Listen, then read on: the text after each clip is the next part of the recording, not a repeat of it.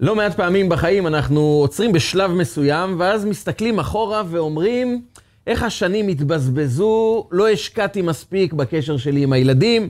אדם פתאום אומר לעצמו, הנה הם גדלו, וכשהם היו קטנים הייתי עסוק בעבודה ולא השקעתי בהם, ועכשיו הקשר הוא לא ממש קשר כמו שצריך. חבל על השנים שחלפו. אדם בודק את עצמו כמה שנים אחרי הנישואין ואומר לעצמו, למה הזוגיות נראית בצורה כזאת? למה לא ידעתי להשקיע כמו שצריך? אדם בוחן את החיים שלו לטווח ארוך ואומר לעצמו, התעסקתי עם המון בעיות של החיים, לפתור בעיות, אבל אני מרגיש שאני נמצא במקום נמוך מאיפה שהייתי יכול להיות. יכלתי לקדם את החיים שלי הרבה יותר. מה היסוד שיכול להעניק לנו בחיים את היכולת לקבל החלטות שאנחנו לא נצטער עליהן לאורך זמן? איזה דבר אנחנו צריכים לרכוש בנפש כדי שבעוד 20-30 שנה אנחנו לא נביט אחורה ונגיד, למה לא התקדמתי כמו שצריך? למה לא צמחתי כמו שהייתי יכול לצמוח? מה אני יכול לעשות כדי לקבל החלטות שאני אהיה מרוצה לא רק עכשיו, אלא גם לאורך זמן, שאני אוכל לומר לעצמי, הנה, הלכתי בדרך הנכונה והגעתי ליעדים הטובים של החיים שלי. הרבה פעמים אנחנו מנסים להחזיר את הגלגל אחורה. היינו אומרים לעצמנו, אם רק הייתי יכול להתחיל מההתחלה, הייתי מתנהג אחרת. אז מה אנחנו יכולים עכשיו לעשות כדי לא לבקש להחזיר את הגלגל אחורה בעוד 20 שנה, אלא לקבל את ההחלטות הנכונות? מהו היסוד שייתן לנו את האפשרות לקבל החלטות בצורה מושכלת, נכונה, שאנחנו נשמח בהן לטווח ארוך? ועוד שאלה. אדם מנסה כל החיים שלו להתקדם. ובשביל להתקדם, אדם חייב להתאמץ. אדם שרוצה לרכוש מקצוע טוב, הוא חייב להתאמץ, להשקיע במשך ימים, חודשים, לפעמים גם שנים. המסלול הוא קשה. לגדל ילדים זה אומר יום-יום להתאמץ, וזה לא קל. כל החלטה שנקבל, החלטה טובה בחיים שלנו, החלטה שבאה לקדם אותנו, היא תדרוש במקביל גם מאמץ לאורך זמן.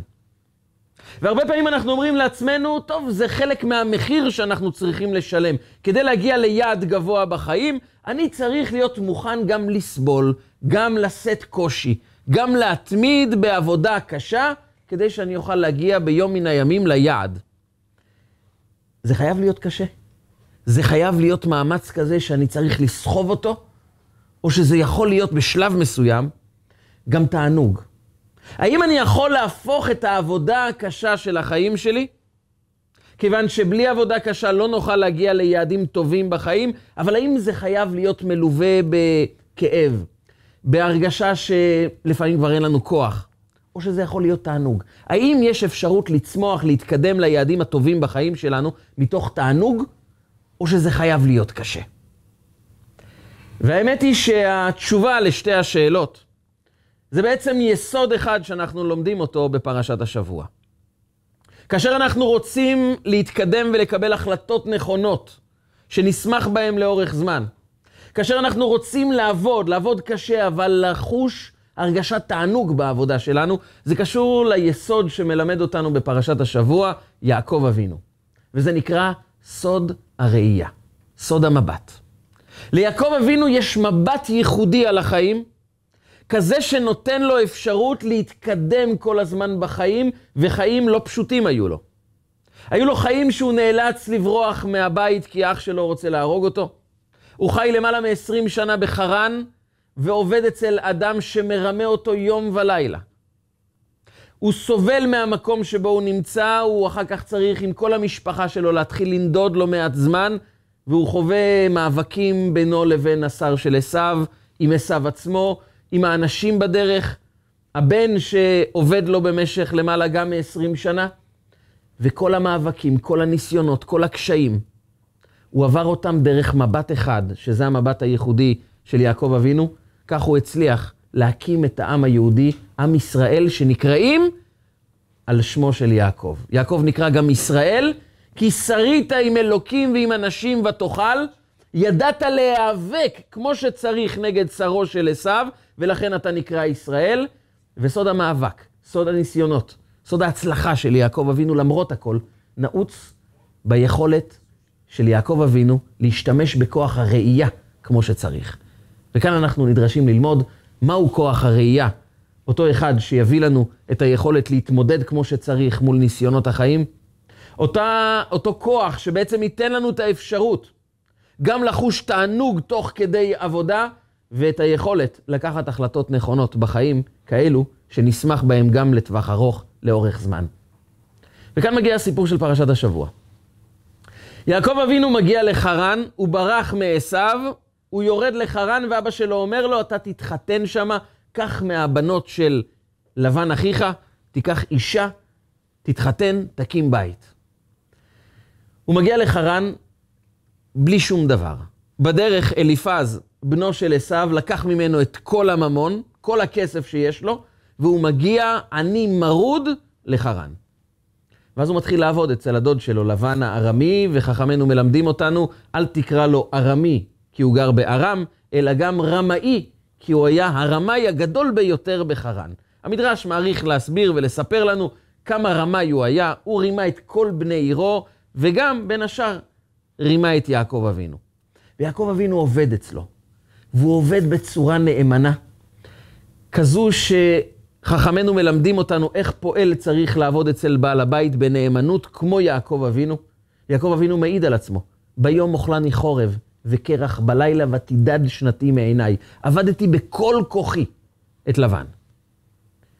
ואז לבן בא ואומר לו, תראה, נכון שאתה קרוב משפחה שלי, נכון שאתה אחיין שלי, ועבדתני חינם, אז לכן אתה תעבוד אותי בחינם? הגיד, אני, הגידה לי מה משכורתך, תגיד לי מה המשכורת שלך. ויעקב אבינו כבר רוצה להתחתן. והוא יודע שללבן שתי בנות, לאה ורחל, ורחל יפת תואר ויפת מראה, ויאהב יעקב את רחל, יעקב אוהב את רחל, והוא אומר ללבן, אעבודך שבע שנים ברחל בתך הקטנה.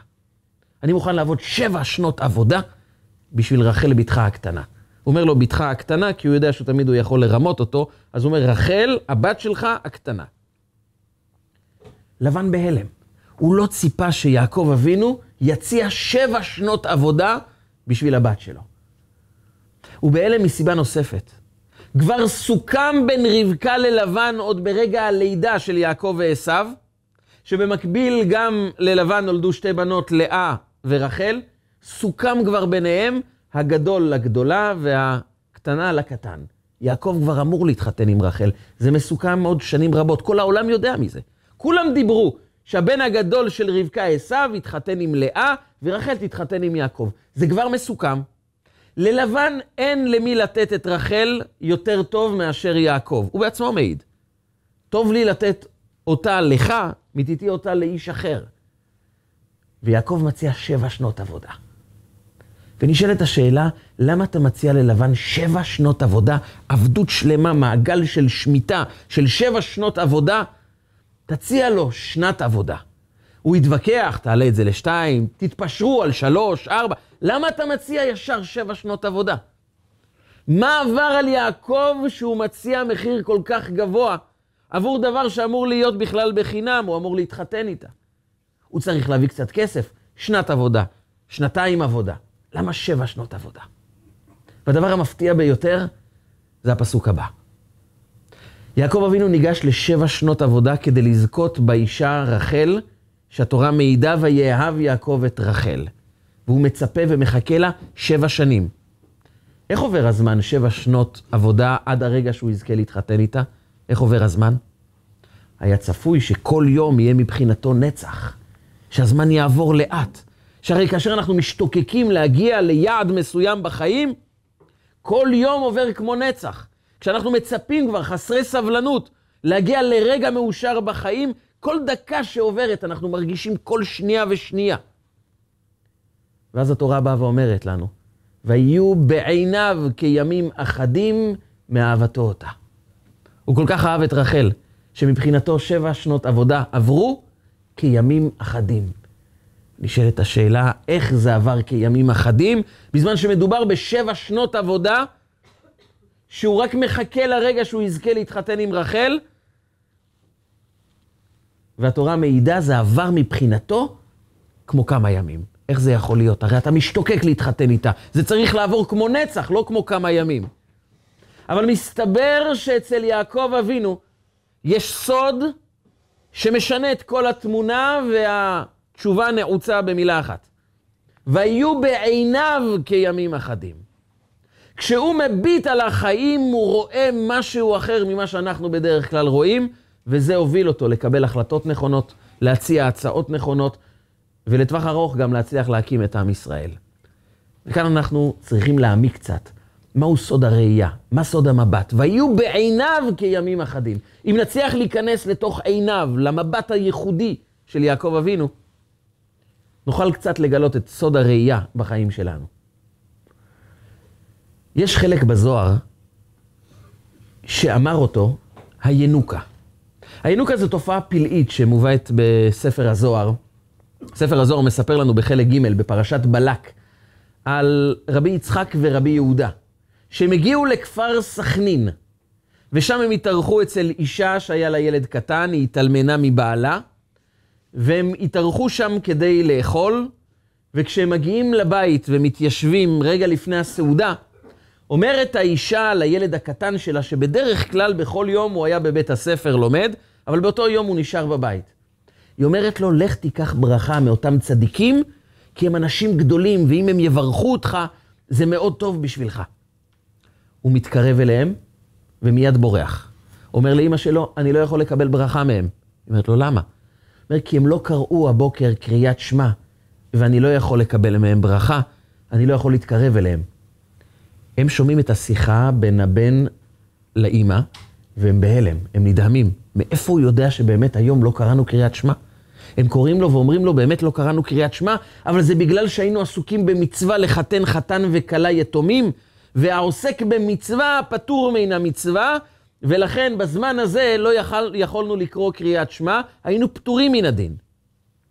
אבל הם לא מבינים איך הילד הקטן יודע שהם לא קראו קריאת שמע, ואז הם נוטלים ידיים לסעודה.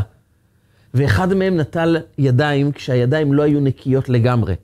והוא מיד מגיע אליהם ומתחיל להוכיח להם מהפסוקים ובדרשות, ברובד קבלי מאוד גבוה, כמה חשוב ליטול ידיים בידיים נקיות לגמרי. והם אומרים, דברים כאלו לא שמענו, כנראה שזה לא אדם, זה מלאך. ילד קטן שדורש דרשות, ותוך כדי סעודה הוא דורש להם עוד דרשות, ודיבר איתם על גם על מים אחרונים ועל הסעודה. הם היו בהלם והתחילו לבכות מרוב התרגשות לראות ילד קטן שיודע סודות התורה בצורה כזו, והם שואלים אותו, בן של מי אתה? אתה בן של מי? והוא מסתכל ואומר לאימא שלו, אני רואה שבדרגה שלהם הם לא ראויים שאני אגיד להם מי אבא שלי. והם מתחילים לבכות שוב, ונדהמים לשמוע עוד דברי תורה שהוא אומר להם, והם נפרדו בברכות מאוד גדולות שהם בירכו אותו, ומגיעים לרבי שמעון בר יוחאי. ואומרים לו, מה הסיפור של הילד הקטן הזה? ינוקה, בארמית זה תינוק, שיודע סודות תורה שאנחנו מעולם לא שמענו. אומר להם, סלע חזק זה, הילד החזק הזה, הוא בנו של רב המנון הסבא, ושורה עליו שכינה. ואחד מהדרשות המיוחדות שהוא אמר בספר הזוהר, ובעל התניא, אדמו"ר הזקן מביא את זה בפרק נ"א בספר התניא. זה דרשה שהוא אמר להם באותה סעודה, וכך הוא אמר להם. שלמה המלך אומר בקהלת, החכם עיניו בראשו. והוא שאל שאלה, אותו ינוקה, אותו תינוק. אומר, וחכם עיניו בראשו, והרי איפה נמצא העיניים של אדם? כל אדם, העיניים שלו נמצאות בראש. אז מה שלמה המלך בא ללמד אותנו בקהלת? חכם עיניו בראשו. הרי כל אדם, העיניים שלו בראשו. ואז הוא אמר להם, האדם הוא כמו פתילה. השכינה שמעל הראש זה האש. והאש רוצה להיאחז בפתילה. כל אדם, השכינה משתוקקת להיאחז בו, להפוך להיות חלק מהחיים שלו. האדם בנוי בצורה כזו שהוא יכול לקבל את אש השכינה בתוך חייו, להפוך להיות חלק מאש הקדושה. אבל שלמה המלך אומר בקהלת עוד משפט. וינוקה אמר, שלמה המלך לא אמר את המשפט הזה. הוא צעק את המשפט הזה. ושלמה המלך צווח ואמר, ושמן על ראשך אל יחסר. אל תחסיר את השמן, השמן זה בעצם מסמל את המעשים הטובים, את הקדושה שאדם מביא לתוך חייו דרך מצוות, דרך לימוד תורה, ושמן על ראשך על יחסר. על זה הוא אמר, החכם עיניו בראשו, החכם תמיד מסתכל על השורש, על השכינה שמעליו. הוא בעצם תמיד מסתכל איך אני יכול להפוך את החיים שלי לחיים שיכולים לקבל את אש השכינה. איך החיים שלי יכולים להפוך להיות כלי קיבול לקדושה העליונה. במקום להתמקד רק בכאן ועכשיו, איך אני יכול לפתור בעיות כדי לסיים את החודש ולאכול מספיק טוב וליהנות מאיזה חופשה טובה, לקנות בגדים שיתאימו לי, שכל הדברים האלו הם חשובים, אבל ברגע שאדם נעול בתוך ההסתכלות המצומצמת הזו, עיניו לא בראשו, ההתמקדות שלו, המבט שלו, לא נעוץ בתכלית של החיים שלו, במטרה העליונה של החיים שלו. ועל זה אומר שלמה המלך, פיזית, העיניים של כולם נמצאים בראש, אבל רק חכם, עיניו בראשו, העיניים מסתכלות על השורש, על המטרה, על התפקיד, על השליחות, על מה אני אמור לעשות כאן בעולם. ואז הוא מתחיל לנווט את חייו. ההחלטות שהוא לוקח הן לא החלטות רק כדי לכבות שריפות מקומיות, הן לא רק בשביל לפתור בעיות של כאן ועכשיו, הם תמיד נמצאים רגע מכיוון שאני מביט על השורש, על הלמעלה, על הראש, על ההתחלה, על התכלית. אני תמיד מקבל החלטות שבאות לענות על השאלה איך השכינה יכולה לשרות בתוכך? איך אתה יכול להיות כלי קיבול לאמת האלוקית?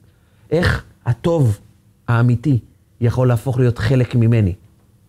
החכם עיניו בראשו. כי סוד הראייה זה לא רק לראות מה שגלוי מול העיניים, לא בשביל זה צריך כוח ראייה. כוח הראייה נועד כדי להסתכל על הדברים הנסתרים של החיים, אבל הם המהותיים ביותר. זה סודו של כוח הראייה. לכן בקבלה תמיד החוכמה מקבילה לכוח הראייה. הבינה מקבילה לכוח השמיעה, אבל החוכמה, החוכמה של מה ששלמה המלך אומר, החכם עיניו בראשו. זה אותו אחד שיכול להסתכל על הדברים המהותיים, רק שהם נסתרים בחיים שלנו. באורח פלא, מה שאנחנו רואים זה רק הדברים החיצוניים. הדברים המהותיים, הם נסתרים. אבל כוח הראייה נועד דווקא בשבילם. לראות מה התכלית, מה השורש, מה התפקיד שלי כאן. והחכם עיניו בראשו. ובעצם, זה ממשיך הלאה עם איזה הוא חכם הרואה את הנולד, כך אומרת הגמרא במסכת תמיד. איזה הוא חכם הרואה את הנולד, זה אותו אחד שלא רואה רק מה יש מול העיניים שלי, אלא מסבירים בחסידות, הוא רואה מה מחיה את העולם. הרי העולם בחיצוניות נראה שהוא קיים, עומד, ואין שום דבר שמחיה אותו, ככה הוא. אבל כל רגע ורגע הקדוש ברוך הוא מחדש אותו. המחדש בטובו בכל יום תמיד מעשה בראשית. ואם אדם לא מזהה את הלידה המחודשת של העולם כל רגע בידיו של הקדוש ברוך הוא, הוא ייתפס רק לרובד החיצוני של החיים. וכאשר הוא נתפס לרובד החיצוני של החיים, הוא בא רק לפעול לפי מה שהוא רואה כאן ועכשיו. הוא בא רק אה, לאכול כדי ליהנות, ללבוש בגדים כי הוא מרגיש כך יותר טוב, לגמור את החודש, לעבוד, ליהנות, אבל אין ראייה לעומק, אין ראייה לטווח ארוך, אין ראייה של שורש. והתורה מלמדת אותנו שכוח הראייה זה החכם עיניו בראשו. איזה הוא חכם הרואה את הנולד. תנסה להביט על הדברים הנסתרים של החיים. על הייעוד, על התכלית, כי העולם החיצוני לא משדר ייעוד ותכלית. הוא לא משדר עומק. הוא לא משדר התחדשות אלוקית כל הזמן בחיים. הוא משדר רק חיצוניות, אבל החכם עיניו בראשו. החכם מסתכל תמיד גבוה, תמיד על הלמעלה, ותמיד שואל את עצמו, מה בהחלטות שלי יכול להעניק לי את האפשרות להפוך להיות חלק מאותה מטרה עליונה? הדבר המעניין הוא, שאומר את זה דווקא ינוקה. חשבתי לעצמי פעם שדווקא תינוק זה אותו אחד שרואה את הדברים רק כאן ועכשיו. ראיתם פעם תינוק שרוצה סוכריה? מבחינתו העולם מת. הוא צריך את הסוכריה שלו והוא יצעק וישתטח על הרצפה, כי הוא צריך את הסוכריה שלו. הוא לא יודע מהעבר, לא מהעתיד, לא מעניין אותו שום דבר, הוא רואה רק את הכאן ועכשיו. ואותו ינוקה. אומר, החכם זה עיניו בראשו, הוא תמיד מביט על התכלית, על השורש, על הקדושה שרוצה להפוך להיות חלק מאיתנו, ובמבט בוגר, אנחנו צריכים לשאול את עצמנו לא רק איך אנחנו נהנים כעת, אלא מה בהחלטות שלנו עכשיו, יהפוך אותנו לאנשים ראויים יותר לקבל את השכינה בתוך החיים. מה התכלית? מה היעד? אדם צריך לשאול את עצמו, רגע, אני כל הזמן עובד בשביל להתפרנס, בשביל לגמור את החודש? אני שולח את הילדים אה, לעשות שיעורי בית, ללמוד, אני מסדר מסמכים, אבל מה המטרה, מטרת העל של כל הסיפור הזה? וכשאדם לא שואל את עצמו, רגע, בעצירה, אדם לא נעצר ואומר לעצמו, רגע, מה המטרה הכללית? מה אני מצפה מהמשפחה שלי? למה יש לי משפחה? אדם שלא עוצר יכול לעבור שנים בלי שיהיה לו שיחה אמיתית מלב אל לב עם אחד הילדים שלו. כי הוא לא חושב קדימה, הוא לא חושב לעומק, אין לו ייעוד. הוא רק בא לכבות שריפות, אז תמיד הוא שואל איך היה בלימודים, למדת כמו שצריך, הסתדרת, אתה צריך משהו, לך לישון. אבל לעצור רגע ולהגיד, רגע, זה הייעוד של החיים שלי, הילדים האלה. הזוגיות הזו, המשפחה הזאת, היא בעצם באה לממש מטרה אלוקית עליונה. רגע, אני עוצר ואני שואל את עצמי, מה הפעולות שאני עושה כדי להנכיח, כדי להוריד, כדי לממש?